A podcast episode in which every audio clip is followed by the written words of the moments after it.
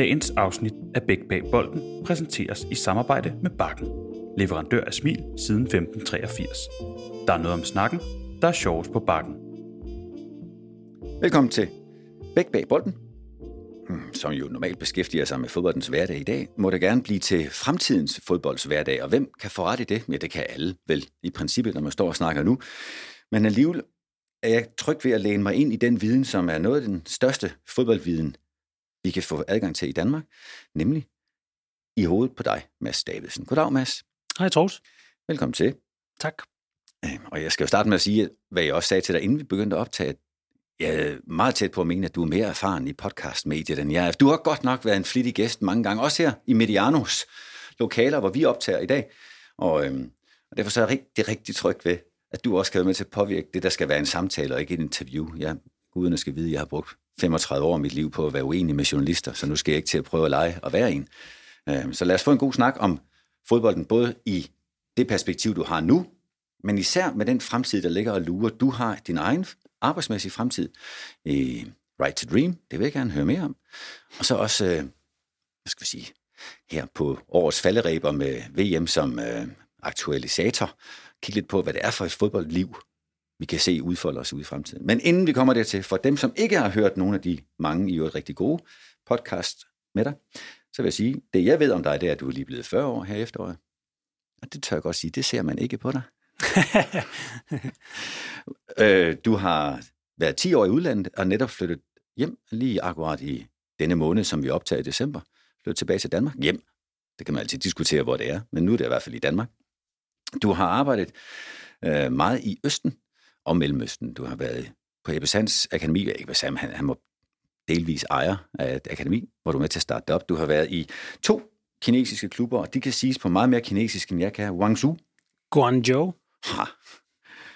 Det er den samme klub, vi snakker om, og, øh, og i Shanghai, øh, hvor du jo tog rejsen både fra U23-træner til assistent og sidenhen også teknisk direktør. Ja, korrekt. Virkeligheden er jo også, at du øh, kommer med en trænerbaggrund fra Danmark, B93 Brøndby i to sæsoner. Var det U19-hold begge sæsoner? Ja, altså B93 øh, helt tilbage i tidens morgen var det U12 og U13 og Ja. så videre, men, men jeg sluttede på U19 i, I Brøndby. i Brøndby. ja.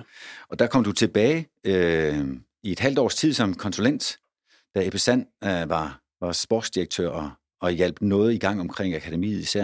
Det vil jeg gerne kort høre mere om os. Der har vi jo en interesse, et interessefællesskab. Og så har du været i Al Jazeera de seneste to sæsoner, hvor du også som teknisk, eller hed det sportsdirektør? Ja, det var så sportsdirektør. Ja. Det kan være svært for folk at kende forskellen på de to. Har du en hurtig øh, definitions... Jeg har min øh, egen i hvert fald. Ja. Øhm, altså en teknisk direktør er baneorienteret, øh, og en sportsdirektør har budgetansvar. Det er den mest præcise beskrivelse af de to jobs, jeg nogensinde har fået. ja, det er meget simpelt. Ja, men det er den jo, men det er jo det, der gør tingene præcist. Øhm, Udover alt det, så har du jo i mellemtiden også udviklet dit eget øh, konsulent, din egen konsulentvirksomhed, Optima, Med. Optima, som er latin for noget, der skal blive lidt bedre, hvor du har tilbudt klubber, forbund, og jeg ved ikke, om det også har været på personplan, altså enkelte øh, fodboldledere. men- Nej, det har kun været klubber og forbund. Ja, øh, supplement til, til den viden, de har for at gøre deres øh, proces bedre. Hold da op, det er meget at nå, og jeg står stadig og kigger på en, som i min alder ser ud meget ung ud, altså 40 år. Altså, da jeg var 40 år, havde jeg dårligt nok fået alle de børn, jeg skulle have. Du har fået to. Forløbig. Snart, snart tre. Rigtigt? Ja, vi har lige en ny en, der, der kommer her til februar. Bæk bag bolden er breaking. Så... Lige her er vi breaking. Ja, det er ikke sikkert, det er sådan øh, blevet officielt på den måde, så jeg nærmer mig troligt stille og roligt øh, dine, dit niveau. Ja, okay. Ja. Mindre kan også gøre det, vil jeg så sige. Ja, nået op på 8. Øhm, det, jeg gerne vil snakke med dig om, det er selvfølgelig med afsæt i alt det, vi lige har snakket om. Det er, når du nu tager tilbage til Danmark, skal du så arbejde i Danmark? Stillingen, du har øh, Mm. sagt, sagt ja til op i, jeg siger ikke op i farmen, fordi det er jo Right to Dream International. Du er Group of, nej, Group Head of Football. Prøv lige at beskrive lidt for mig, hvad det dækker. Ja, Eller ved du det endnu?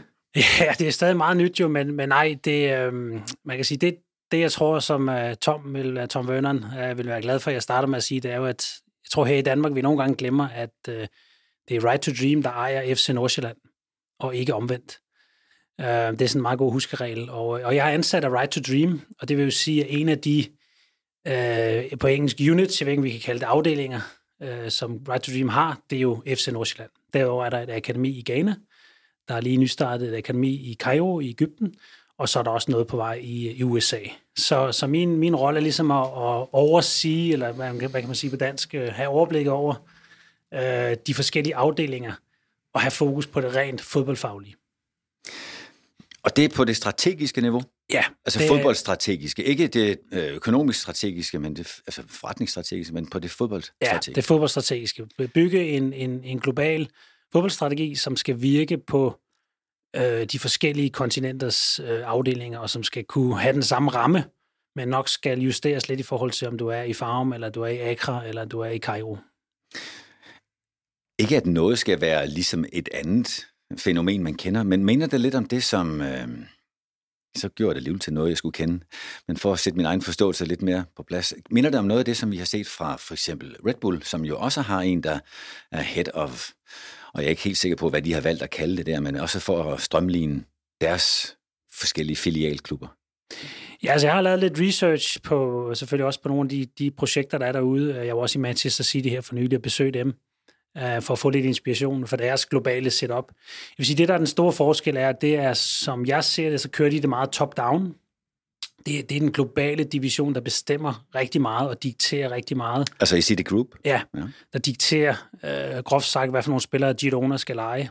Øh, hvor at det vi gerne vil i Right to Dream, og det der er hele, tror jeg, Right to Dreams fundament, det er jo, at det er bottom-up.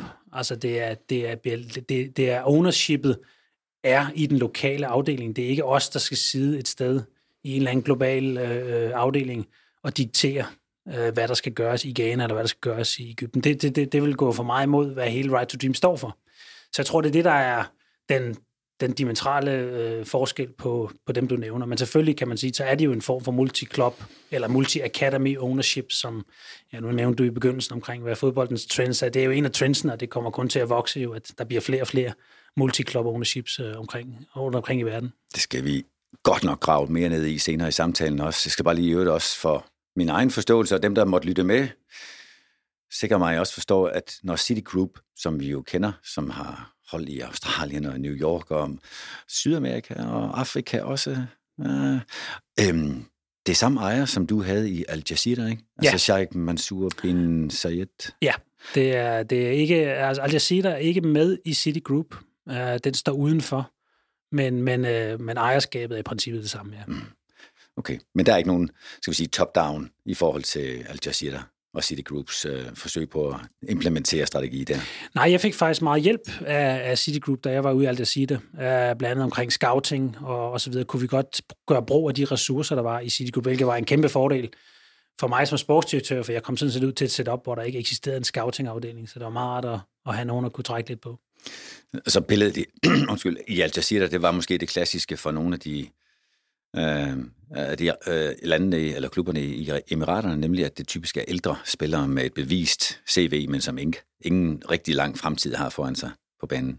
Er det, er det det, der var billedet? Ja, og en, en, en agentstyret proces, altså hvor at, at, at der sidder en, en bestyrelse eller en ejer, som, som ringer til de agenter, de kender, og så lader de dem gøre mm. business, øh, mm. uden sådan at lave de helt store analyser eller processer. Så men jeg var heldig at komme til en klub, som, som rent faktisk var på røven, hvis man kan sige det sådan. Uh, og det gør nogle gange, at man får lov til at, at gøre lidt mere, fordi at, at de godt var klar over, at det kan ikke fortsætte sådan her. Så, så vi fik faktisk sat nogle rigtig gode øh, processer op og bygget en fodboldstrategi, og, øh, og havde det yngste hold i, i Mellemøsten og så videre, så det var, det var meget sjovt at prøve. På, på trods af de ældre udlændinge som Filip Novak eller, eller Diaby, som jeg husker fra belgisk fodbold. Og, men, ja, Diaby øh, var jeg med til at hente. Ham hentede vi øh, for i sommer. Mm. Novak er kommet til, efter mm. jeg øh, forlod.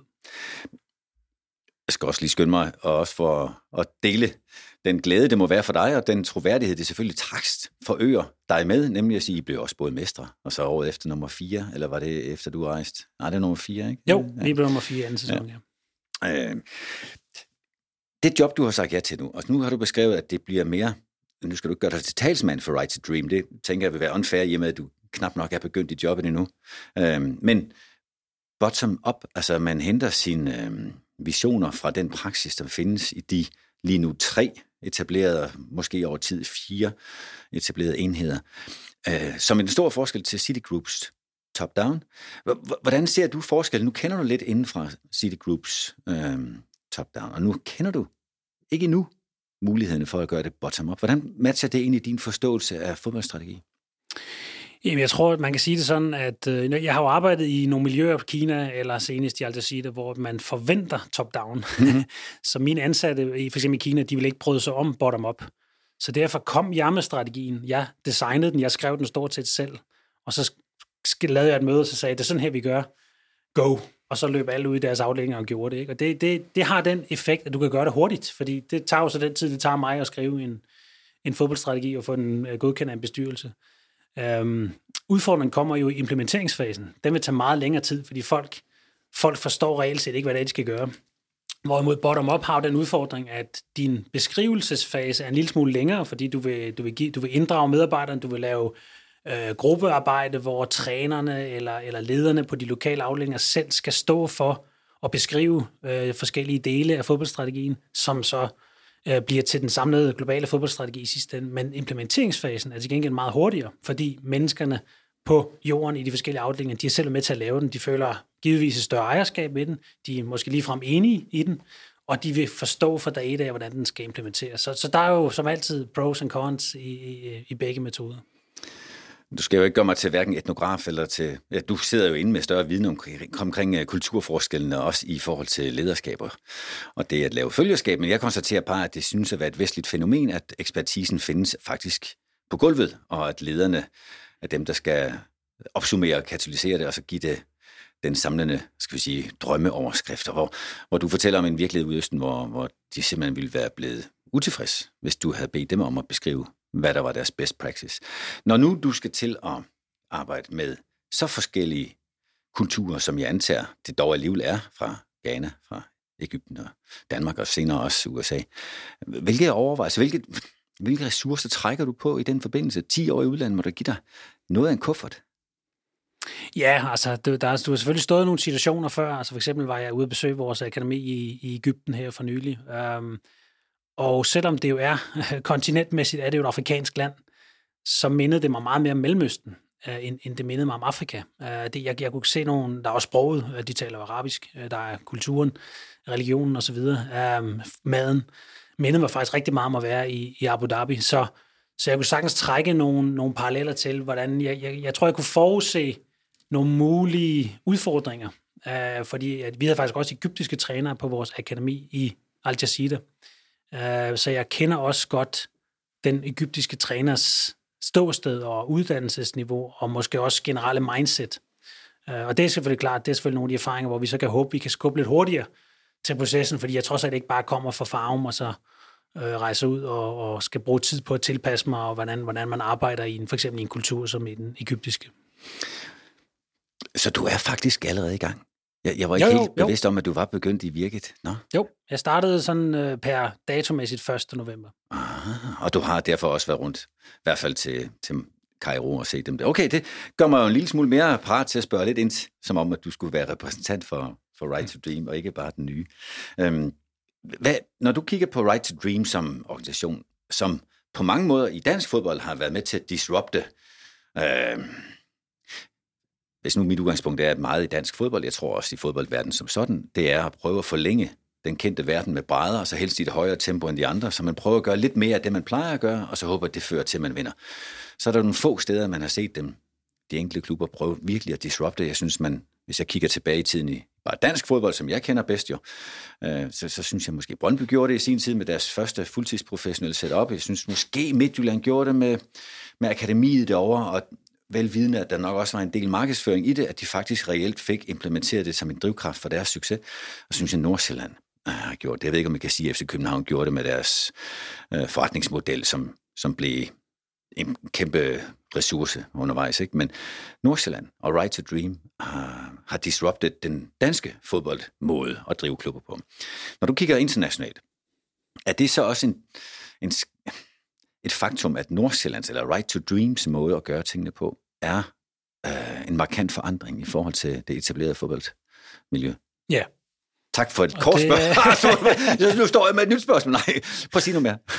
Ja, altså det, det er det. Øh, jeg kan huske i starten, da jeg var i udlandet, hvor jeg stadig, jeg, jeg altid talt meget med, med Jan Laversen og ja, Flemming Pedersen, som i princippet har også virket som min mentor i mange år, så, så man kan sige, dem, Han var din jeg, træner i Helsingør? Ja, helt tilbage i tidens morgen, ja. Mm. Og, og siden har hjulpet mig, i, hver gang jeg har haft et, et, et, et fodboldproblem, eller nogle gange et, et andet slags problem, så har jeg altid ringet til Flemming og fået hans, hans besøg. Så, så, så på den måde kan man sige, at jeg er også kommet ind i en organisation, jeg kender rigtig godt, og de kender mig.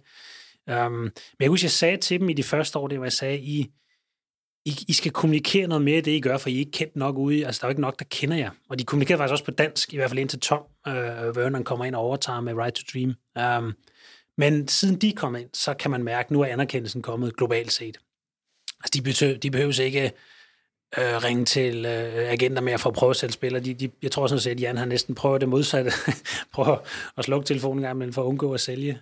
Um, og, og generelt er det bare en, en respekteret måde at gøre det på, og det, det er stort set lige meget, hvor man kommer hen. Øh, jeg, jeg var i Litauen her for sidste uge og holdt et, et foredrag, og også der er der med det samme øh, folk, der kommer og anerkender, at øh, wow, kan de bare komme op og besøge Right to Dream en dag?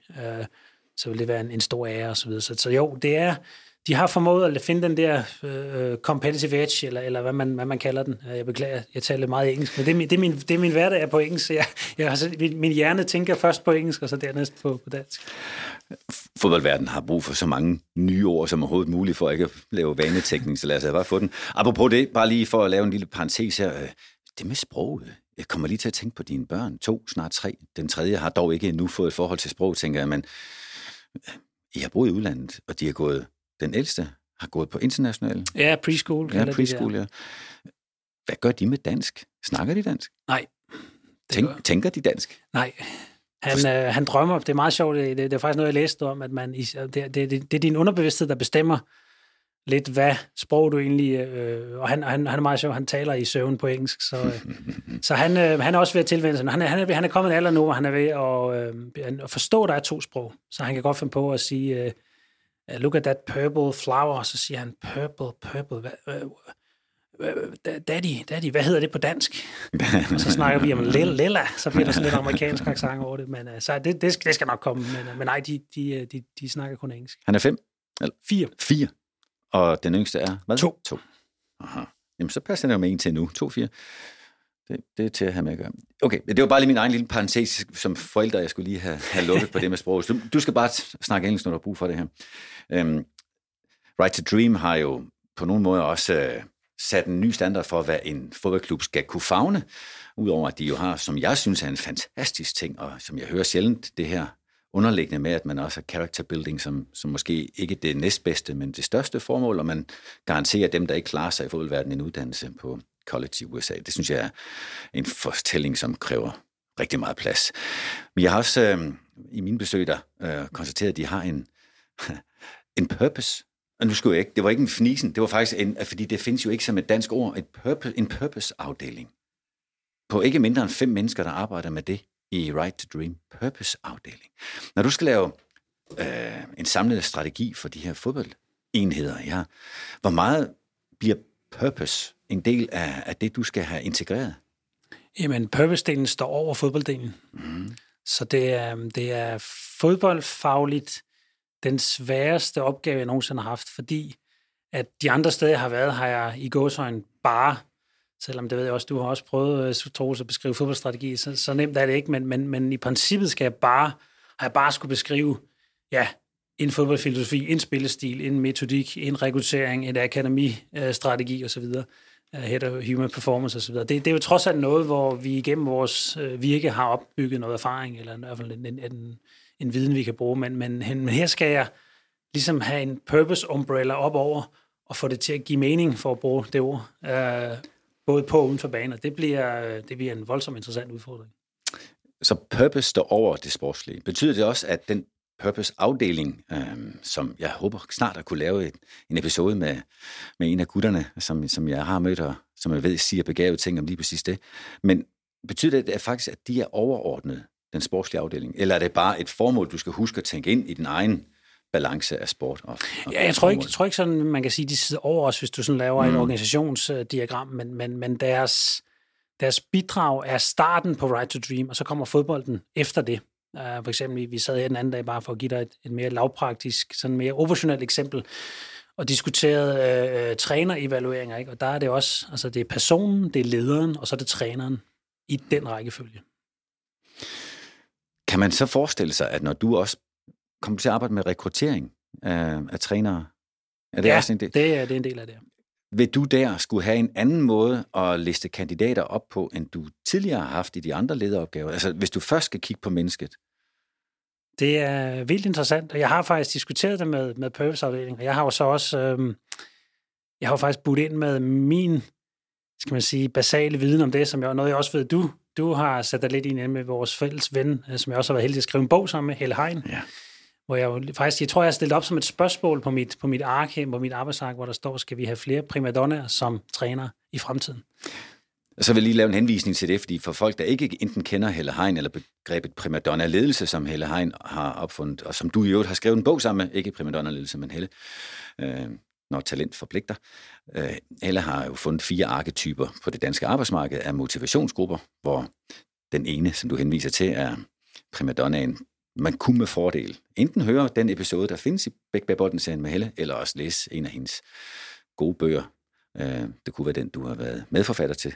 Øh, men men hvorfor, hvad sigter du på, når du siger, at skulle der være flere primadonnaer? Prøv at uddybe det, når du, når du kigger på trænerfaget. Jamen, det er jo fordi, de primadonnaer, en arketypen, er jo drevet af noget, der er større end sig selv, og, øh, og drevet af det, man som Helle kalder et kald. Og det er jo lidt det, purpose-delen taler ind i, ikke? at alle, alle i Right to Dream skal finde deres why. Og, det, og, det, og, det, og, det, og der er hele den her give back øh, strategi, altså alle skal, skal give noget tilbage, uden at forvente at få noget igen. Og det, det taler meget godt ind i for mig en speciel type, arketype, øh, hvor at man kan sige, der er jo ikke noget galt i, det er jo vigtigt at sige, det tror jeg også, at hele, der var en gang, hvor vi talte for sjov, den bog vi skrev, jeg tror vi skrev det 12 gange, at der er ikke nogen arketype, der er bedre end de andre, det er meget vigtigt at få med. Øh, men, men, men lige præcis Primadonnaen tror jeg taler mere ind i det her, i den her form for purpose øh, ledelse eller purpose-driven organisation, som Right to Dream i den grad er. Og så får at lige tage lidt mere ind i den øh, definition. Altså, når, når, når et arbejde er et kald, og når man ikke længere kigger på klokken for at vide, hvornår man har arbejdet nok, eller kigger på præstationen og, og nøjes med det, der er godt nok, men, men hele tiden stræber efter det ultimative. Så, så er der et andet meget dansk fænomen, der kommer lidt i karambolage med det, det er work-life balance. Og jeg tror, det er anderledes i Kina. Jeg er helt sikker på, at det er anderledes rundt omkring øh, i Right to Dream-organisationen. Work-life balance som forstyrrelse i forhold til primadonnaens kald. Har du nogle jagttagelser omkring det? Du har din egen person, jeg siger, jeg ved, du arbejder end langt de fleste, der har været i fodbolden, øh, og du er mand samtidig. Hvordan fanden, hvordan har du personligt for en der, hvad er din tanke om at skulle lave primadonna-sortering øh, på de trænere, du skal have, have i, i virke? Ja, det, men man kan så sige, vi ved jo heller ikke, om det vil, om det vil fungere. Ja, for du har ret. Altså især i Danmark tror jeg også, vi har øh, at jeg udtaler mig et eller andet sted om, jeg har ikke været her i en 10-11 år, men, men, øh, men altså, jeg tror, vi bevæger os lidt i den retning i hvert fald, at, at arbejde er ikke alt, og, og, og, og jeg tror også, var det ikke øh, den, ja, nu kan jeg jo godt sige, nuværende statsminister, der, der udtalte, at øh, det skal ikke være sjovt at arbejde, eller sådan et eller andet, tror jeg, hun udtalte. Øh, og så, så jeg tror, der kan godt komme en udfordring i forhold til noget administrativt personale måske, fordi der, der mere i de afdelinger, det er også min erfaring i fodboldklubber, bliver set lidt mere lidt mere 8-4, og hvis du sender en e-mail i weekenden, så svarer jeg mandag morgen. Men, men det ved du også, Troels, at i, i lige præcis trænergærningen, der, der, der kan det ikke hænge sådan sammen. Altså, du kan ikke være træner for 8-4 og ikke svare på en kald eller et e-mail i weekend. Det, det, det kan ikke lade sig gøre i, i den verden her. Så jeg ved ikke, om jeg skal sige desværre, men, men det kan ikke lade sig gøre. Hvis du siger desværre, så har du kvalificeret dig til gruppen af pragmatikere, tror jeg, i forhold til hele Heines arketype bestemmelse. Men i hvert fald, nej, det har du ret i. Øhm, og så, så kommer vi ud i, og nu behøver det ikke at gå helt vejen i bunden i den her tangent, men jeg kunne bare lige ønske, også fordi det er en ting, jeg selv synes giver mening, mm. at når folk snakker work-life balance, så er det ikke også Morten Albæk, der snakker om det, er det så ens betydende med, at first work, og så begynder livet bagefter. Altså det er en lidt sørgelig måde at have sin tilværelse inddelt i, når man nu har hovedparten af sin tid på arbejde. Øhm, og du har haft arbejde som et kald, eller i hvert fald som en livsstil. Øh, hvad er goderne, og hvad er minuserne ved det? Ja, altså goderne er jo, at man synes, det er, at du, du får mere, end du giver. Altså selvom du giver mange timer, så, så, så driver det dig. Du, øh, du, du, jeg, jeg synes det, altså det, det, det lyder sådan lidt lavpraktisk sjovt, det, det ved jeg ikke, det er nogle gange sådan lidt sjovt ord at bruge, men, men øh, det, det, det synes jeg faktisk, det er. Uh, og derfor bliver jeg jo ved, og derfor er jeg også ligeglad, om jeg skal sidde fra 22 til 1 om aftenen. Det, det vil jeg hellere, end jeg vil se en Netflix-serie, altså for at sige livet. Så vil jeg hellere sidde og kigge på den globale fodboldstrategi for Right to Dream. Uh, det interesserer mig simpelthen mere. Mm. Uh, ja, problemerne opstår så, når man, øh, når man får børn. Det kan jeg jo godt se. Det har selvfølgelig ændret noget. Øh, det var lidt nemmere, da jeg var, da jeg var en fri fugl og bare kunne, kunne planlægge selv. Men så, så, så handler det jo bare om at se, at øh, nu, nu er mine børn jo mit kald. Altså, det, de, de er jo det ypperste nu. Og hvordan jeg får øh, bygget en hverdag, der gør, at de kan trives. Og så samtidig med, at jeg selvfølgelig fortsætter mit, øh, mit virke. Er det også en af de dyberliggende årsager til, at du har vendt snuden tilbage til Danmark at have arbejdsplatform derfra? Ja, altså der er en, øh, jeg tror, der vi offentliggjorde det her for nogle måneder siden, tror jeg, vi, vi, øh, vi, vi kaldte det en familiemæssig udvikling. Øh, og for at beskytte nogen eller noget, uden der skal gå helt Lars Lykke i den her, men, men så, så, så, så går jeg ikke endnu nu sådan i dybere, hvad, hvad det rent faktisk betyder, men, men, men, men det er, øh, vi, vi, vi har valgt at komme hjem på grund af, på grund af en familiemæssig situation, ja. Det, det er korrekt. Hold din julefrokost på bakken, sammen med venner, firmaet eller familien. Det er hyggeligt, originalt og stemningsfyldt. Se mere og bestil på bakken.dk. Lad det så være nok om det helt private lige nu. Øhm, jeg vil gerne tage tilbage i, i emnet omkring Right to Dream. Jeg tror, du kommer til at rejse en del. Er det rigtigt, når det er med station i, i hvert fald lige nu tre og måske snart fire lande? Øh, alene det, at det snart er fire lande, betyder vel, at du skal forberede en del i USA også, tænker jeg. Men i hvert fald, øh, 200 rejsedage om året havde du, som jeg hørte, i Kina. Hvad er prognosen her? Ej, jeg tror, det, jeg tror, det bliver mindre, fordi der, der er selvfølgelig også den... Øh der er så også den dimension i det, at lige nu, om, om vi kan lide det eller ej, så, så fungerer Farum jo lidt som et videnscenter på nogle områder. Det er det, de fleste af Right to Dream-medarbejderne har base. Uh, og det gør jo også, at, at der er også en, en, en stor værdi i at, at samle uh, lederne og trænerne fra de andre afdelinger, uh, enheder, det var det ord, du brugte, der blev jeg inspireret, det var meget bedre ord end afdelinger, uh, enheder, øh, i farm. Altså, så det, det er ikke kun mig, der skal rejse ud. De skal også rejse til, til farm for at blive inspireret og, og, og se, hvordan man, man gør praksis der. Mm. Så forhåbentlig bliver det en... Jeg håber, det bliver en helt naturlig synergi. Jeg kan også godt lide at rejse, altså det, det var faktisk vigtigt for mig, og en af de ting, jeg var bange for at flytte hjem til Danmark, var, at jeg, var, jeg ville ikke tilbage i sådan en... Øh, ja, det, det kommer hurtigt til at lyde forkert, men, men altså sådan en, sådan en super, Superliga-cyklus, øh, det, det vil jeg have det lidt svært med. Um, kan og derfor, du prøve at lige uddybe, hvad det er for en cyklus? Jamen altså, hvis, hvis lad os sige, at jeg var blevet øh, et eller andet øh, sportschef eller akademidirektør i en Superliga-klub, så, så, så er det jo en, det er et meget dansk setup, og, og, og mange danske øh, danskere ansat, og det er jo også og sproget dansk osv. Det er der jo ikke noget, noget unaturligt i, når vi er på dansk jord. Men, men jeg kommer fra noget, der er så anderledes, jeg tror, jeg ville have, jeg tror, jeg ville have haft det lidt svært ved det. Uh, det var også nogle af de tanker, jeg havde, da jeg var konsulent i Brøndby på det tidspunkt, uh, var, at jeg måske ret hurtigt fandt ud af, at det, det var egentlig ikke det, jeg ville. Mm på, på permanent basis i hvert fald. Øh, og derfor kan man sige, at det her bare, hvis du skal skitsere det op, det er et perfekt mix, at, at jeg kan tage min familie tilbage, tættere på vores, øh, vores forældre og, og familie osv., og, og børnene kan vokse op i Danmark og få den dannelse, som det trods alt er. Øh, det, det lærer man også, når man bor udlandet. Danmark øh, er på mange områder den, den vildeste osteklokke, men positivt. Mm-hmm. Og, øhm, og så kan jeg rejse og, og faktisk måske være på en to-tre kontinenter arbejdsmæssigt. Det, det, det synes jeg er en fed, øh, det er en fed mulighed. Du er en eventyr, hva'? Jeg blev det. Jeg tror mm. faktisk ikke, jeg var det. Altså, da jeg var i 8. klasse, der tog jeg ikke til på efterskole, så, så det, er jo noget, det er noget, der er kommet til mig at gå ud fra undervejs. Det er utroligt, så man, man opdager, hvad man mere kan, når man skal. Uh, Mads, i forhold til Right to Dream, ikke for at binde dig helt op på, på et job, som du nu er ved at lære at kende. Når du skal lave uh, strategisk sammenhæng på tværs af de tre, snart fire nationer, enheder, afdelinger. Så, så øh, er der nogle fællesnævner, du skal have, have identificeret selvfølgelig. Hvilken tilgang går du til det arbejde med? Altså, jeg ved, du har stor ekspertise i strategisk arbejde i fodboldverdenen.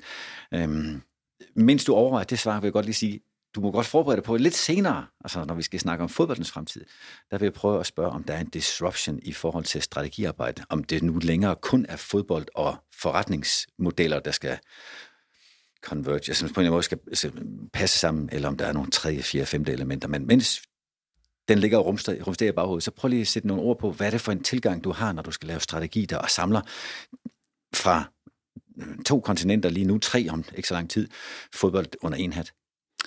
Jamen, jeg tror, altså hele, hvis du går tilbage til, øh, øh jeg ved ikke, om vi skal helt tilbage til Brikstofte, men, men, men i hvert fald AKP, øh, der, der er ejet Nordsjælland, øh, og videre til, til Tom Vernon, og nu videre til Mansour Group. Så et, et gennemgående træk er jo, hvis du, hvis du bare tager FCN-delen, er jo spillestilen. Altså spillestilen er hjertet i mennesket, hvis man skal bruge den, den, øh, det billede, og det, og det er det. Og det er derfor, de er så stærke, og det er derfor, at øh, eksperter og øh, vind, transfervinter for transfer bliver overrasket over, hvordan de kan i gåsøjne det, de kalder erstatte spillere. Det, det, er jo, det er jo så ikke det, de gør. De, øh, de, de designer bare spillestilen en lille smule anderledes, sådan så der er en ny spiller, der passer lige så godt ind. Um, og, det, og, det, øhm, og, og det er jo det, det skal jeg tage udgangspunkt i. Der er en enorm tydelig og afklaret spillestil, og det er jo, det er jo vildt sjovt at se, om så at du ser et, uh, allerede nu, altså da jeg var i Ægypten, så jeg så et U12-hold, der vil jeg påstå, at der, der er det, jeg, jeg, jeg lavede en lille rapport der jeg, til, til ejerne, da jeg var, um, da jeg var færdig der, at jeg, jeg, det er jo sådan lidt på engelsk igen, uh, men altså der er det, jeg kalder stylistic intent, Altså, der er en intention om, hvordan man skal spille. Så, så er der selvfølgelig nogle faser, der er mere udviklet end andre, og der er noget, de er gode til, og der, og der er måske også noget andet, de, de er knap så gode til. Men jeg tror, det vi skal passe på med, er, at vi skal passe på at tage det unikke lokale ud af det for at gøre det globalt. Altså for eksempel så er det min påstand, at spillerne i Ghana er teknisk dygtigere end de danske spillere i FCN. Kudus, øh, Kamaldin, som folk sikkert har set til VM og også nogle andre. Øhm, og det er jo, har jo noget at gøre med, hvordan de træner. Altså det er jo, det er jo, det er jo et metodik øh, spørgsmål, og det, det, som jeg ser det skal vi jo ikke ødelægge, fordi de kan jo klare sig øh, under meget, meget små områder, og jeg tror også, folk har set, hvordan Kudus også kan vende øh, på folk i en vm rundt og så videre, det, og, og, eller Ernest, hvis du ser ham øh, nu, øh, topscorer, mm. øh, hvordan han kan vinde. Altså det er jo, jeg har aldrig set en spiller, der kan vinde på den måde, men det, det ligner, at han brækker begge ydersider, hver gang han, han vender med den kraft. Um, og det, er jo, det har de jo øvet sig på i Ghana, og det, det skal vi jo ikke ned og ødelægge, fordi at vi skal have ham til at løbe dybt, uh, når, når nummer 8 han kan vinde i mellemrummet. Men, men på et eller andet tidspunkt skal der trods alt være en sammensmeltning. Og det er selvfølgelig den, der bliver, der bliver, øh, der bliver nøglen at finde den balancegang.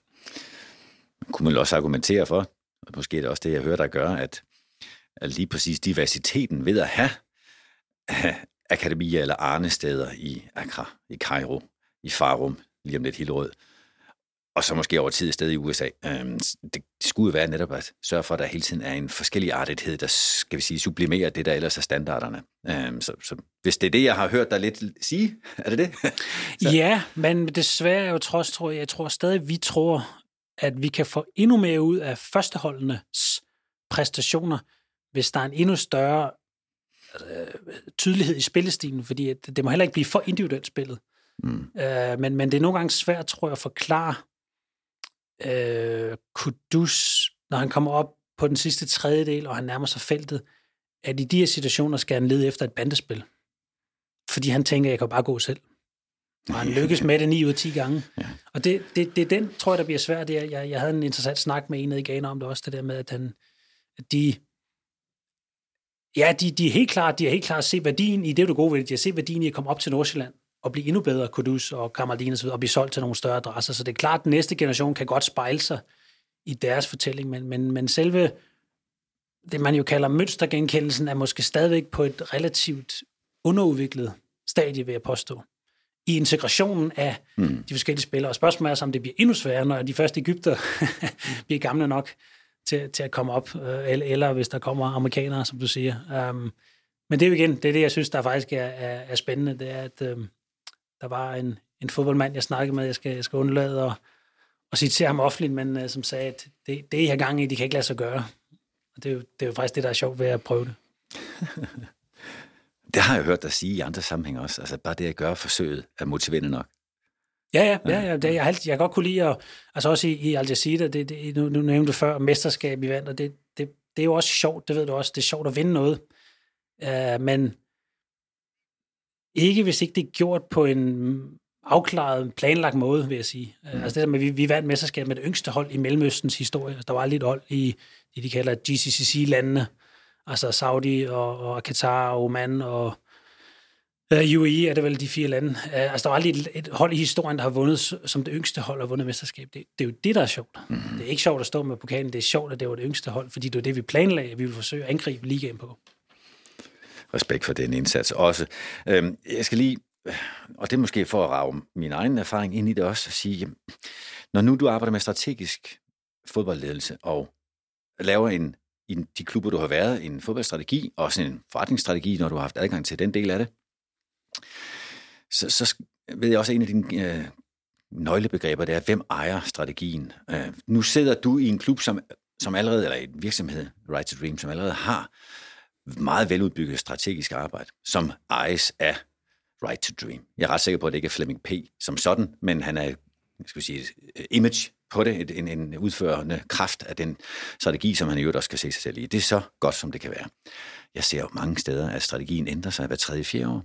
Øh, de klubber, du har forladt nu her, jeg ved ikke, om strategien er den samme, men jeg kan se, at de har fået dårlige resultater. Mm. Altså efter du har forladt den, enten det har været nede i, i Shanghai, som jeg har konstateret efter jeres mesterskab i, i den sidste sæson er blevet nummer først tre, og så fire, og ligger lidt ringere til nu.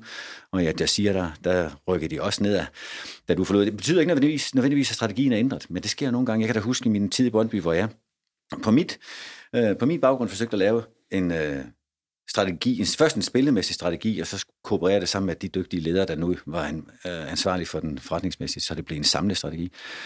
Og da vi så havde fundet den strategi og ansat de mennesker, vi synes, der kunne omsætte den, så kan jeg jo se efter, at nogen af os er stoppet, først jeg og siden Sorniger, så er spillestilen markant ændret. Det vil sige, at den blev ikke implementeret.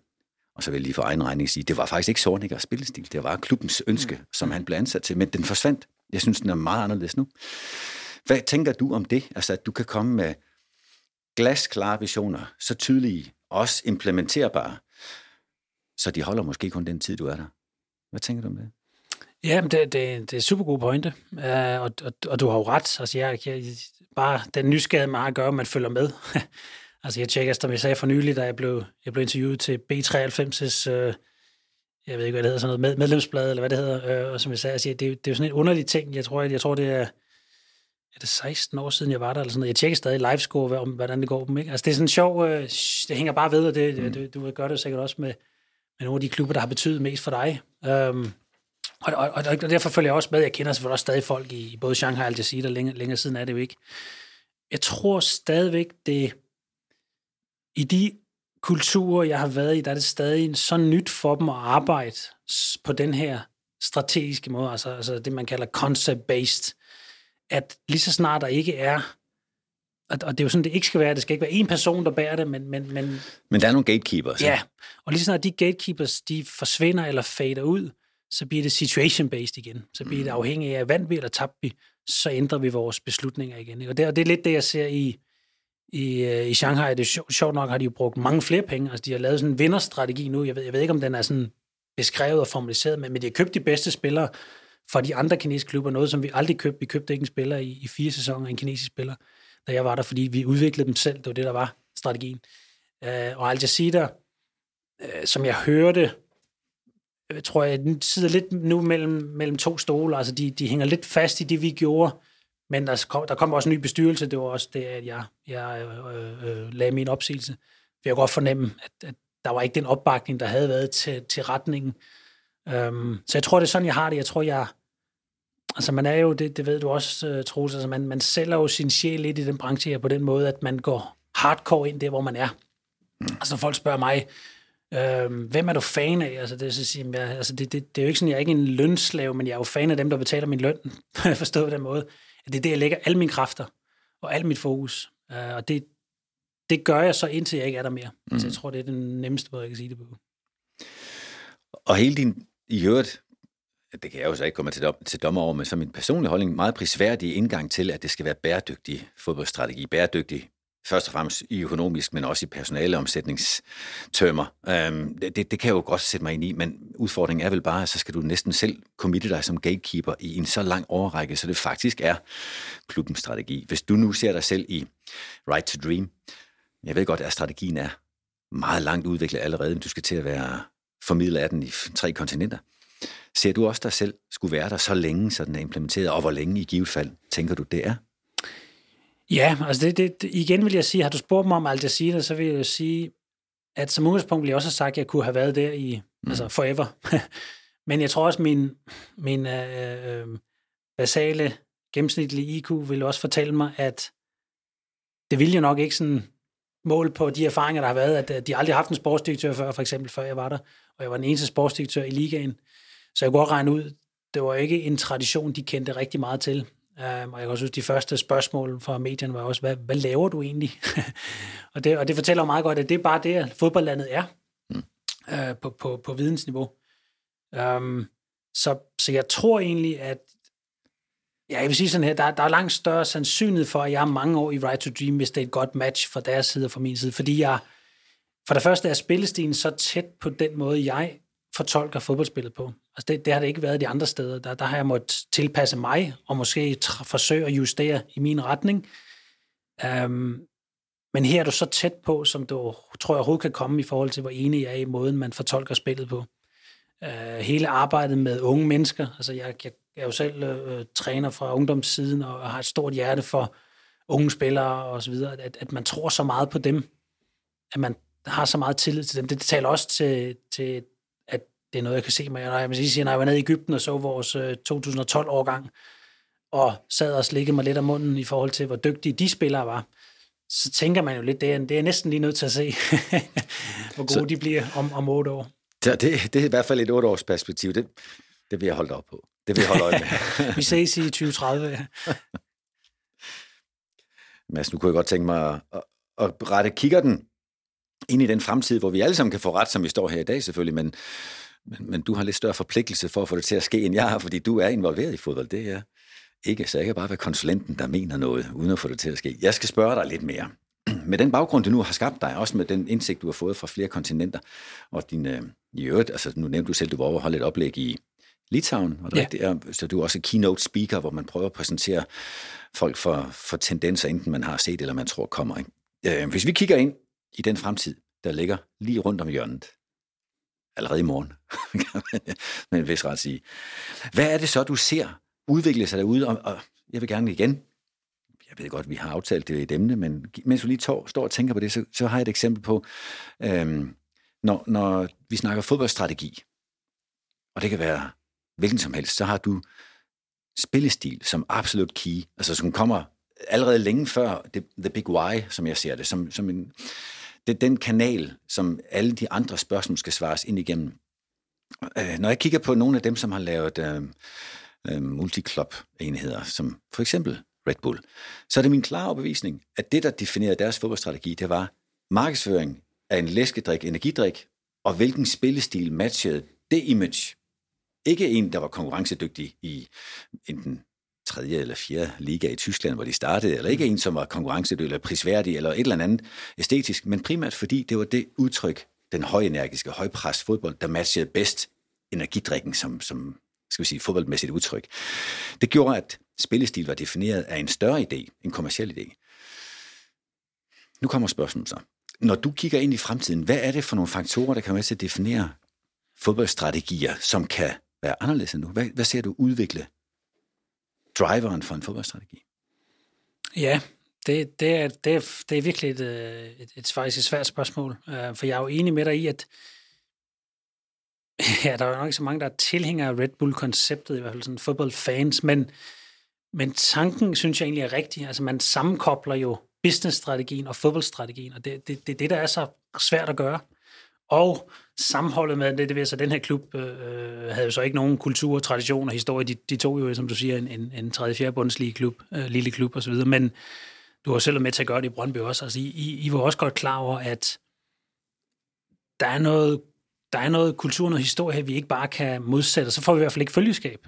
Og det, og det synes jeg, det vil jeg godt sige, at det, jeg var jo som sagt konsulent, ikke, ikke så længe efter du stoppede jo. Um, og det synes jeg faktisk, der var, der var enorm, at komme ind derude på kontorerne, der var enorm sammenhæng. Altså folk, folk var, var internt samtømret, der var et fællesskab, tror jeg vel var det udtryk, I også brugte meget. Uh, mm. det, det, det synes jeg faktisk, I har gjort rigtig godt. Og jeg tror også, i bagklodskabens lys, at jeg har undervurderet spillestilen, Sorniger havde.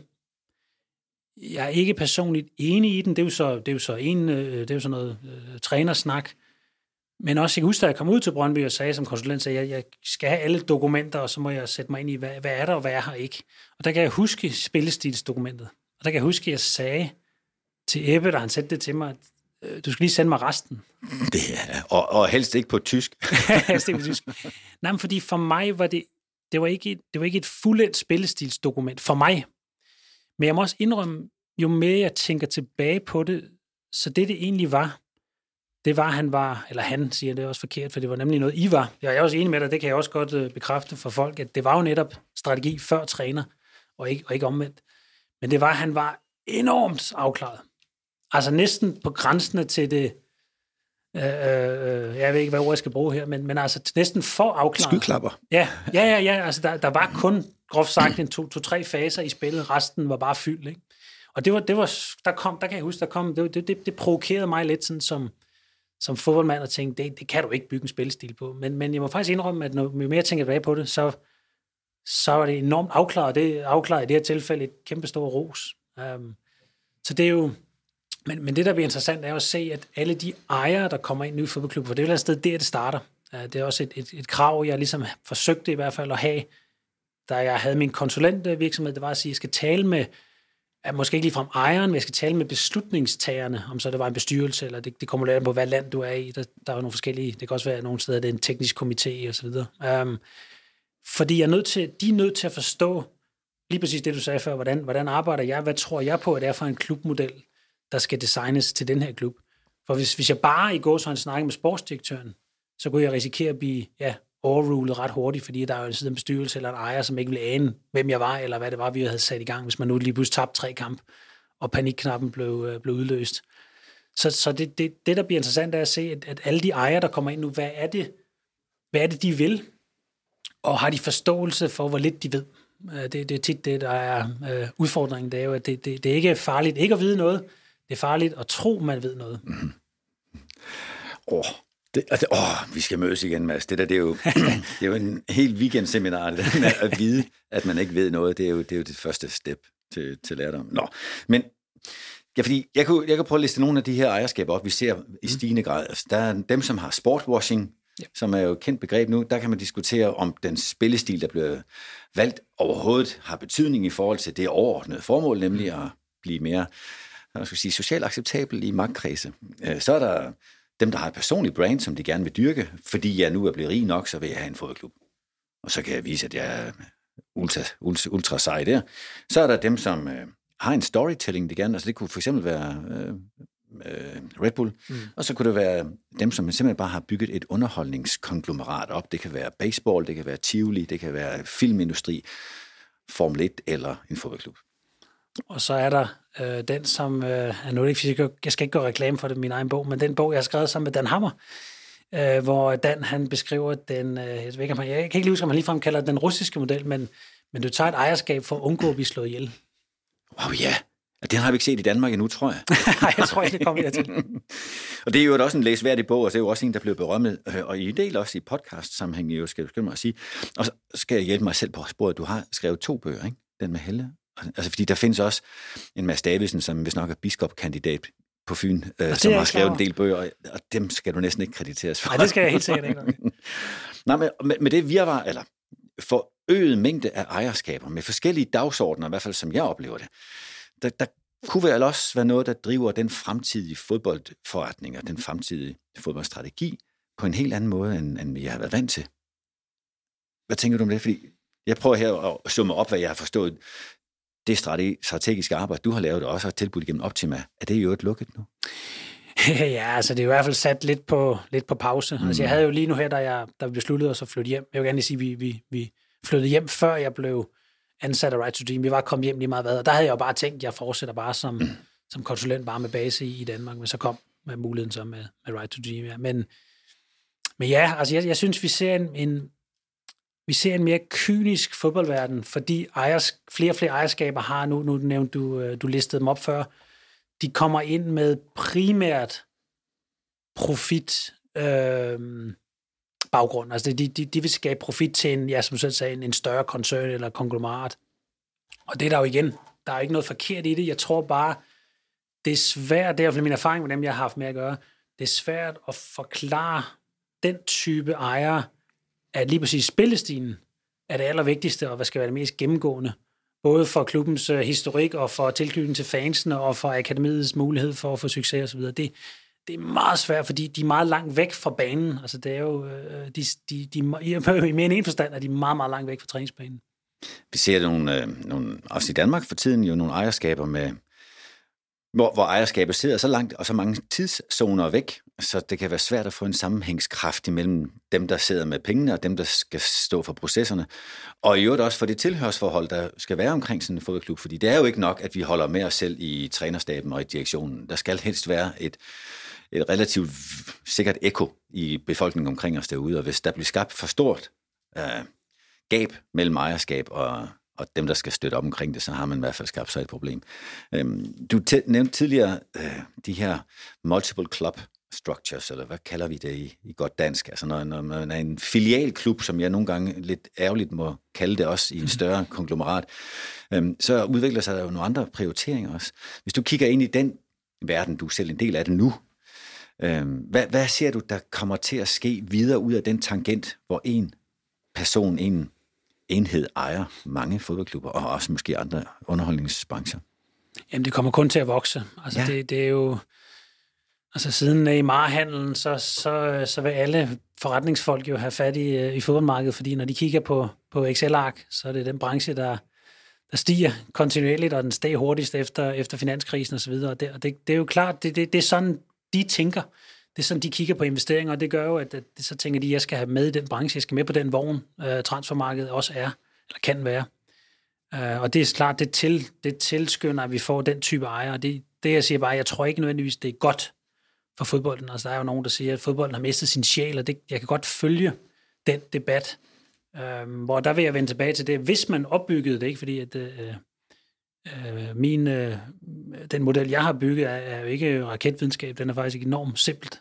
Øhm, den er bare svær at udføre over tid med, med, med ejerskabene. Øhm, men hvis du tager udgangspunkt i spillestilen, så undgår du i hvert fald, at du ændrer for meget omkring klubbens historik og klubbens tradition osv. Øhm, det var også noget af det, for eksempel, I forsøgte at gøre i, i Brøndby. Men også hvis du ser nogle af de mest succesrige klubber, Ajax, jamen det er jo igen det spillestilen, der bærer Ajax. Jeg kan huske en gang, jeg var, jeg var nede og besøge øh, de, de Totkomst, som det hedder dernede, fremtiden.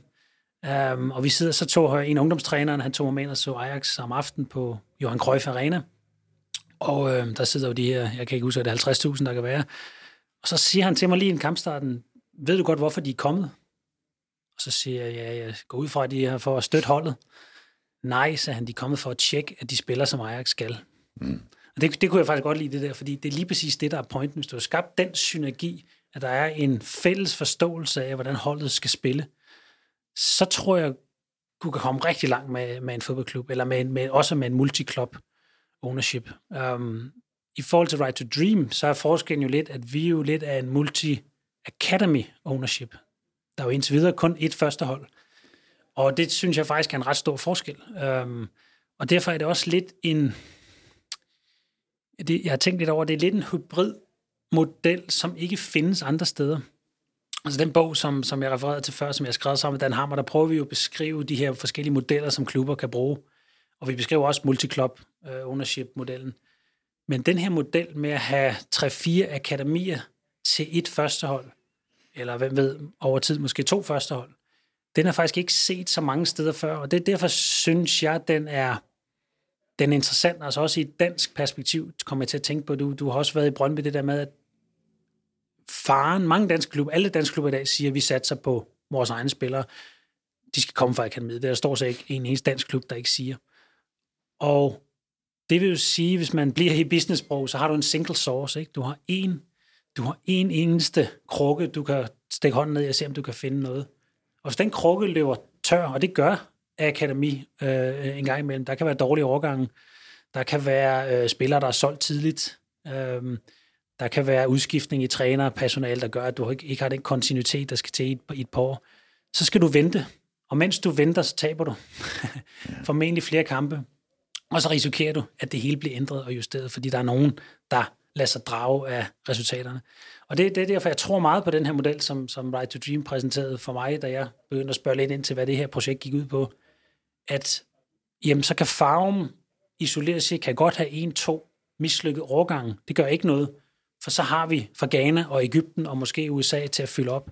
Altså lige så har du fire krukker, hvor du kan, du kan, du kan stikke hånden ned i og forsøge at finde, finde dygtige spillere hver år. Det synes jeg er en enorm competitive øh, hvad hedder det, konkurrencefordel. Kunne der blive et, et overflow af, af kvalificerede og overkvalificerede spillere så også? Fordi hvis man nu rammer en god overgang alle fire steder, så ender du med at have for snæver en trakt at komme igennem, så er der simpelthen ikke plads til 23 gode spillere i gangen i en søndagskamp for, for Nordsjælland.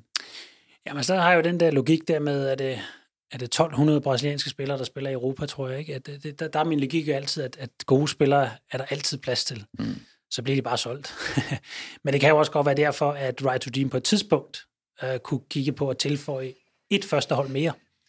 Så har du jo trods alt to uh, førsteholdstrupper, du skal, du skal fylde op. Uh, men du har ret, det, det, det, jeg, vil, jeg vil glæde mig den dag, hvor der kommer fire kamaldine op af, af alle fire krukker. Udfordringen ved, ved de her multi-club ownership, hvad tænker du øh, kan, kan være udfordringen? Når det nu det er en tendens, der er stærkt stigende, hvad er så udfordringen for den enkelte øh, organisation?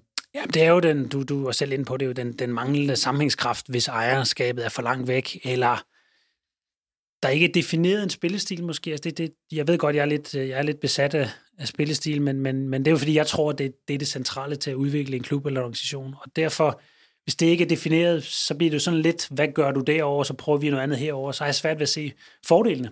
Altså, jeg havde faktisk et, øh, jeg var faktisk med til et møde, øh, for ikke, eller øh, sådan en inspirationsmøde sammen med nogle engelske sportsdirektører her for nylig, hvor vi diskuterede multi-club ownership. Og der er jo egentlig ikke mange succesfulde eksempler lige nu. Det er det, der egentlig er lidt interessant. Ikke? Alle går i den retning. Men du har ikke rigtig set nogen, du har heller ikke set nogen, hvis vi tager de kyniske briller på, der tjener rigtig mange penge på det.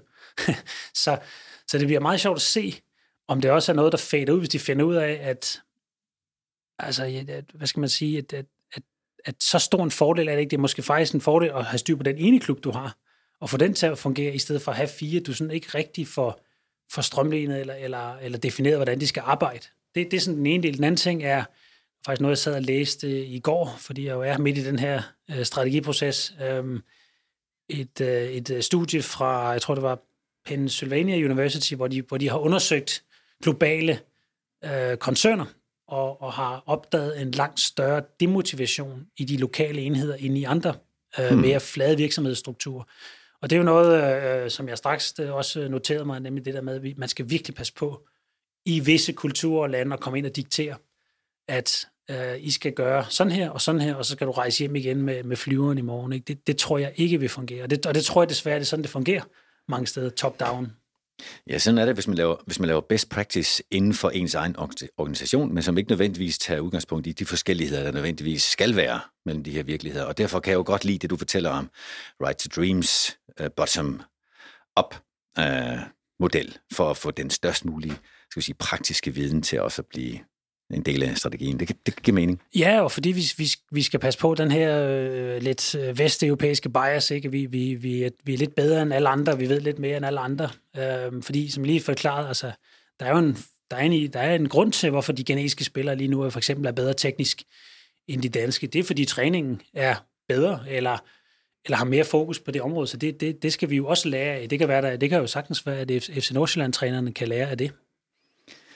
Og mens vi står her og snakker om fremtiden, så kan vi konstatere, at det, der giver os briller på til fremtiden, det er den nutid og fortid, vi kender. Øhm, og hvad det kan være for en disruption, der kan gøre de briller lidt irrelevante, det ved jeg i hvert fald ikke noget om. Jeg ved ikke, om du står med tanken om den store disruption, der kommer, kommer nok til at være sådan, fordi så er du godt nok foran. Øh, det skal der give dig plads til at svare på, hvis du tænker, at det har du luret. Nej, nej, det er jeg glad for, fordi så Ja, det ved jeg ikke. Det ville faktisk være meget fedt at vide. Så vil det også være breaking igen.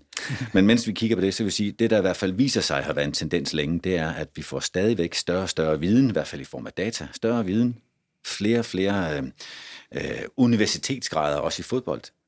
Altså det kognitive niveau er eksploderet i forhold til bare for 20 og 30 år siden, da jeg begyndte at være træner. Øhm, stadigvæk er det følelser, der ser ud til at tage de store beslutninger. Der har du jo i hele dit arbejde omkring øh, strategisk rådgivning jo nogle klare pointer omkring, at det duer ikke at tage øh, beslutninger ud fra følelser og ikke fra fakta. Kan du prøve at sætte nogle ord på, hvad det er, der sker, når større og større mængder viden bliver overhalet af større og større følelser? Ja, altså det er jo, det, det, jeg tror, at det, det, det er ikke sådan, fordi jeg ikke er så, altså for eksempel ordet datadrevet, bare lige for at slå det fast, det, det tror jeg ikke på. Øh, jeg, jeg tror data supportet, altså understøttet, den tror jeg mere på. Øh, fordi følelser, eller det som man jo taler, kalder mavefornemmelser, det, det, det er jo også viden. Altså vi havde faktisk en diskussion med vores talent ID-ansvarlig her i Right to Dream den anden dag også, hvor han siger, at han var lidt træt af det der med, at det, det, det, det objektive skal veje mere end det subjektive. Sådan behøves det jo ikke nødvendigvis være, fordi det subjektive er jo, øh, øh hvis man tager, at, at du har en subjektiv mening om, når du analyserer VM øh, for, for TV2, så det er jo, øh, ja, hvor mange år er det? 30 års erfaring som træner. Det og, det, jo, og det er med rigtigt lige, når det bliver sagt. Det kan jeg mærke. men det er jo, men det er bare for at sige, den, den subjektive vurdering har jo også en værdi. Mm jeg tror bare stadigvæk, man kan bruge flere objektive, underliggende, understøttende, tror jeg det er rigtige ord, parametre for at sikre sig, at man tager de rigtige beslutninger. Der tror jeg stadig, at fodbold har lidt at gå på. Uh, altså jeg kan huske helt tilbage, da jeg var ungdomstræner. Det, det er måske også, fordi jeg selv kommer fra universitetet, hvor man lærer, jeg kan huske det, altså de der undervisere og professorer, jeg havde, det var, når vi skrev rapporter, så, så gennemgik han jo alle siderne, og så sagde han, hvor ved du det fra? Uh, du skal ikke skrive det, hvis ikke, du, hvis ikke du har en teori bagved, eller nogen, der kunne bygge det. Altså det, det var hele tiden den den præmis, der var. Og det tror jeg lidt, jeg har taget med ind som træner. For jeg husker en gang, hvor jeg var, jeg tror helt tilbage, det var U12 eller U13 træner, hvor en træner siger til mig, øh, nej, ham her øh, midtbanespiller X, ham kan vi ikke spille med i weekenden, fordi han mister for mange bolde. Og så kunne jeg sige til ham, mener du bare sådan basale pasningsfejl? Ja, hans pasningsniveau var for lavt. Og så gik jeg hjem, øh, eller så, undskyld, så tog jeg en blok, og så så jeg en kamp, og så stod jeg bare og trække streger øh, plus minus øh, på de tre midtbandspillere, og fandt ud af, at han var ikke dårligere end de to andre. Det var sådan, at træneren sagde, nå, det havde han alligevel ikke regnet med. og det var bare sådan en helt lavpraktisk måde, hvor jeg tænkte, jamen, hvorfor ikke bare gøre det for at sikre sig, at man har truffet den rigtige øh, beslutning. Men, men, men fodbold ejere eller bestyrelser, som, som træffer beslutninger, tror jeg, det er, jo, det er jo det tit det der, det har du sikkert også oplevet, det er jo det, der er det nogle gange underligt, eller det, der er svært at forstå. Det er, at de kommer tit fra verdener, hvor de er vant til at arbejde meget strategisk, og de er vant til at bruge data, fordi det tit er, altså har du en bilvirksomhed, øh, så er det lidt nemmere at måle, om den nye model er klar i 2020, fordi at øh, hjulene skal være færdige i, i 2018, og motoren skal være færdig i 2019. Det, det er sådan relativt målbart. Men, men når du beder om en, en mental træner, fordi du skal gøre din spillers robusthed stærkere, så er det altså svært at lave en objektiv måling øh, som i hvert fald, i hvert fald en objektiv måling, der kan give bestyrelsen øh, ro på. Den, den diskussion havde jeg faktisk også ude i Al Jazeera med dem, hvor de siger, vi lavede for eksempel en målsætning, jeg tror den var i, nu kan vi jo følge med, om det vil ske, men jeg tror det var 2025, der skal Al Jazeera sælge den første emiratiske spiller til en top 8-liga i Europa. Og jeg skal lige sige, at der er aldrig nogensinde en emirat, der har spillet i Europa, så, så det, det, det var selvfølgelig også derfor, de blev lidt interesseret i det, og skrev historie mm. som bestyrelse. Men når så de spørger mig, i, vi startede i 2020, når så de spørger mig i 2022, hvordan går det med det der? Så er det altså svært for mig at lave en objektiv måling og sige, nu skal du bare se her, øh, før kunne spilleren få to på foden, nu kan han få fire. Han skal nå otte, så er han klar til Europa. Ikke? Altså, du, du kan ikke måle, det ved du også, så objektivt. Så der er jo noget subjektivitet i vores... Mm. Hvor jeg sagde, du må simpelthen bare stole på, at min, vores akademichefen og træneren, hvem der var med til at lave en rapport om, om de spillere, vi nu troede på, kunne være salgsemner i 2028, at det er vores fodboldfagligheds, mavefornemmelses, der gør, at det er lige så solidt, som hvis du kunne scanne hele hans øh, DNA. Jeg havde en samtale tidligere i den her podcast-serie, som, som jeg tror faktisk folk vil have glæde af at høre igen, øhm, med også din gode bekendte Frans Hammer, mm. som jo i forhold til det arbejde med data, han har skrevet bogen Svøm sikkert i et hav af data, jo slår fast, at metode triangulering er vigtigt. Altså man faktisk både bruger kvantitativ, kvalitativ og mere personlige data, altså det, som du også kalder mavefornemmelse eller erfaringsbaseret data. Øh, det, det er helt afgørende. Og så peger du alligevel på i det, du lige sagde omkring øh, den psykologiske faktor. Mm. Altså, fordi dem har vi ikke mange data på. Uh, I hvert fald er det ikke noget, der involveres, når vi scouter, og når vi prøver at sætte et team sammen. Der kigger vi meget på balancen højre- og venstrebenspillere, hurtig erfaring, unge, hvad det nu har af sportslige parametre. Men det er rigtig underudviklet at have et, øh, et mindmap over den enkelte, ja. og tro på, at vi kan kombinere øh, de tre rigtige mentaliteter til et slagkraftig enhed. Er det noget, altså kan man, jeg ønsker, du kan sige ja til mit spørgsmål. Kan man da ikke snart håbe, at vi bliver dygtigere til det i den fremtid, som fodbolden styrer ind i? Jo, altså jeg ved jo, de store klubber har jo nogle gange noget. Altså jeg kan huske dengang, jeg var jo i, i Brøndby dengang også, hvor øh, AC, Andreas Christensen, blev solgt til Chelsea. Jeg kan huske der, at, at vi jo selvfølgelig fulgte lidt med, da han var på de forskellige prøvetræninger, eller hvad det var. Der kan jeg huske, Chelsea havde sådan en stresstest. Han fortalte om, hvordan de, de målte hans evne til at håndtere stress. Og der, som historien lyder, der slog han jo John Terrys rekord Øh, hvad, hvad, jeg ved ikke lige, hvad, hvordan, hvad målingerne går på, men, men der tror jeg nok, der blev kigget på hinanden og sagt, vi finder en kontrakt frem efter den der hmm. øh, test. Men, men jeg har selv faktisk leget lidt med at vende din logik om, altså at sige, fordi problemet, det ved du også, Troels, når man køber spillere i dag, der er så meget, der er både noget hemmelighedskrammeri, fordi det også er en, en forretningshandel, men der er også nogle regler jo, der gør, at officielt må vi i hvert fald ikke snakke med spilleren eller agenten, før vi er blevet enige med klubben osv. Og klubben vil jo næppe tillade, at du laver en stor psykologisk analyse af spilleren, for hvad hvis nu det så ikke bliver til noget? Så eller agenten vil heller ikke. Eller agenten vil heller ikke. Um, så jeg har faktisk vendt lidt rundt og har, jeg har været lidt i, i samarbejde med et, um, et firma, der udarbejder sådan nogle miljø... Uh, altså de, de laver analyser af personerne, men ud fra det laver de så en analyse af, hvad er det for et miljø, du kommer ind i. Så jeg har faktisk vendt den rundt og sige, kunne du se dig i det her miljø? Fordi det er det, du kan forvente af os. Mm. Altså til den spiller, man for eksempel køber. Eller træner. Det er faktisk noget, jeg gerne vil lege med, også i forhold til træner rekruttering. Og sige, det er sådan her, vi gør hos os, og det, er, det, det her det er den objektive måling, der viser, at der er de her personlighedstyper, og det udspiller sig så i, at du får det her miljø at arbejde i. Kan du se dig selv i det? For så kan det jo godt være, at man faktisk kunne undgå nogle fejltagelser, som vi jo alle sammen laver, hvor at, at, at spilleren simpelthen ikke trives. Altså, jeg, jeg, vi, vi havde for eksempel en spiller, vi hentede her til, til Al Jazeera, øhm, Jean Victor øh, fra, fra Wolfsburg, som på papiret var den helt rigtige, hvis du så sådan på spillestil og så videre, passede perfekt ind. Han gjorde nøjagtigt det, vi bad ham om. Han var præcis den type fantastisk person. Øh, 27-årig brasilianer og spillet i Bundesligaen. Altså, det var, det var, i forhold til det, du også sagde tidligere, det var, vi vendte lidt bøtten på hovedet i forhold til de der ældre udlændinge, man tit køber til, til Mellemøsten. Her var en spiller, der kunne blive her i lang tid. Vi ville skabe kontinuitet. Men han fandt bare aldrig til. Han faldt simpelthen bare aldrig til som person i, i landet, i omklædningsrummet osv., hvor at, vi har da tænkt meget over siden, hvad, hvad kunne vi have gjort inden, mm. for at, at, at, at gøre det mere smooth, og, og det er jo slet ikke at vi kunne have gjort noget, men, men, men man skal jo gøre sig refleksionerne trods alt, og der, der mangler vi på en eller anden måde stadig nogle værktøjer, synes jeg, i, i fodboldverdenen. Hvis man bare kunne få det, så var der mange flere vellykkede kontrakter. Jeg tror, vi begge to kender striben af fejlagtige. Jeg kan da stadigvæk med ærgelse huske, øh, at en af de bedre spillere, jeg havde med til at hente til Brøndby, var Ante Ertzek. Men hold da op, hvor han mislykkedes, fordi der bare ikke var indblik i, hvad der var for et menneske, hvad for en mentalitet, der kom ind. Færdighederne passede, øh, personen passede dårligt til. Så det, det kunne da være mit fromme håb, at det bliver flere og flere i stand til at mappe, og, og dit tip om at vente på hovedet, det virker allerede som første skridt. Så kan den enkelte spiller eller træner jo selvrensage sig lidt mere, og være sikker på, at man passer ind. Det, det vil være værdifuldt. Således har jeg nu fået kigget lidt mere rundt om hjørnet og ind i den fodboldfremtid, som, som du kan være med til at påvirke. Først og fremmest igennem dit arbejde i Right to Dream. Det har været meget lærerigt. Tak for det, Mads. Er der noget, du tænker, det der mangler? Altså det der lige det der manglede, for at vi kunne sige, at vi har beskrevet både din fodboldmæssige fremtid og fodboldens som sådan. Nej, jeg synes, øh, vi kommer godt rundt omkring det. Det er jeg glad for. Mads Davidsen, tusind tak for din tid. Selv tak. Til jer, der lytter med, tak for jeres.